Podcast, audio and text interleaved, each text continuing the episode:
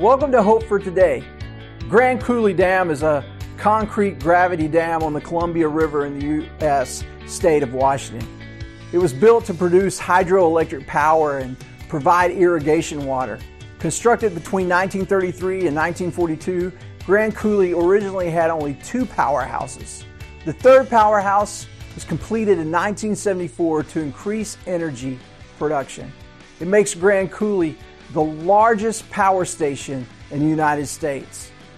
While visiting Grand Coulee Dam, a, guy named Paul Dawson was surprised to see that the visitor center was dark.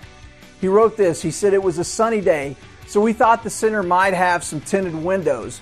But as we got closer, we realized there were no lights on. We went in and saw that none of the displays were working. Suddenly it became clear there was no power to the center. Due to a technical difficulty of some kind, the visitor center that sat only hundreds of feet from a hydroelectric dam had no power. How could something be so close to the power source yet not be plugged in? As we strive to live for God, we need to stay plugged in to the power source. As believers, we can choose to operate in our power or in the power of God. I'm Pastor Rusty, and this is Hope for Today.